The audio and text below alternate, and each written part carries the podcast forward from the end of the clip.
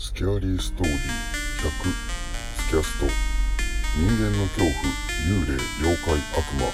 科学では紐解けない不可思議な話など。そういった怖い話を読み解いて自分たちでも創作怪談を作って朗読してみようという内容です。今回のお話は一つ一つのキーワードをよく聞いていただいて話をしっかりと思い出しながら最後まで聞いていただきたいと思います。そして話の後に重要なキーポイントをもう一度詳しくお話しさせていただきたいと思います。それでは聞いてください。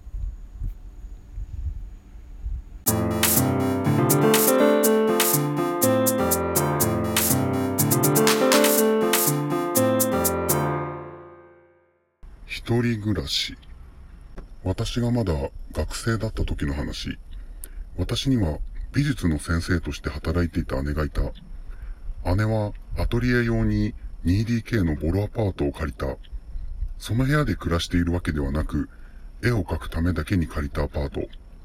せっかく借りているのに住まないなんてもったいない。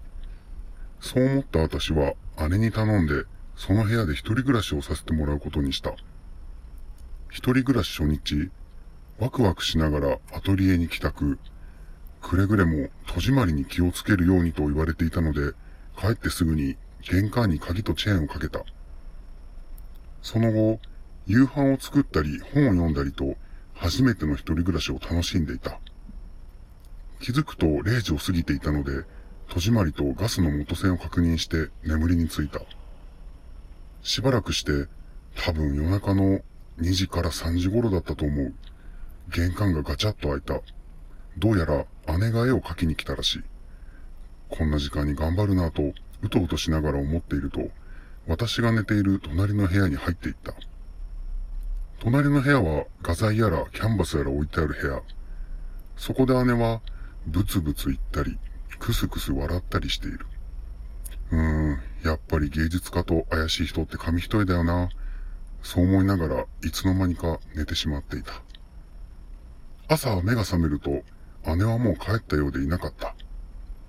姉の絵に対する情熱は尊敬に値するよな、と思いつつ出かける準備をした。玄関の鍵を開けた時に突然恐怖に襲われた。それ以来、私がそのアトリエに足を踏み入れることはなかった。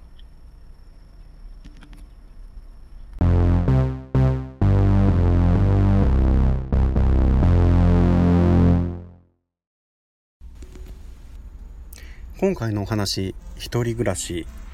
姉がアトリエ用に借りていたボロアパート。その部屋で一人暮らしをすることになった主人公は姉に言われた通りしっかりと戸締まりをして寝床に着こうとしていた。この一人暮らし初日ワクワクしながらアトリエに帰宅。くれぐれも戸締まりに気をつけるようにと言われていたので帰ってすぐに玄関に鍵とチェーンをかけた。皆様お気づきになられましたでしょうか？鍵だけでしたら姉が合鍵を持っていて入ることは可能ですがチェーンもかけていたのに夜うとうとしている頃に何者かが鍵を開けチェーンをしているはずの玄関から入ってきて隣の部屋でブツブツ何かを言いながら物音を立てていた。翌朝出かけようと玄関の鍵を開けてあチェーンもしていたと気づいた主人公はゾッとする思いに駆られた。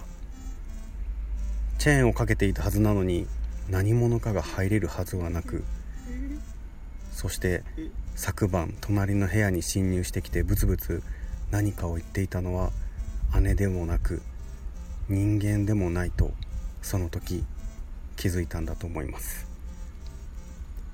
この話は事前に説明なくさせていただいた意味がわかると怖い話。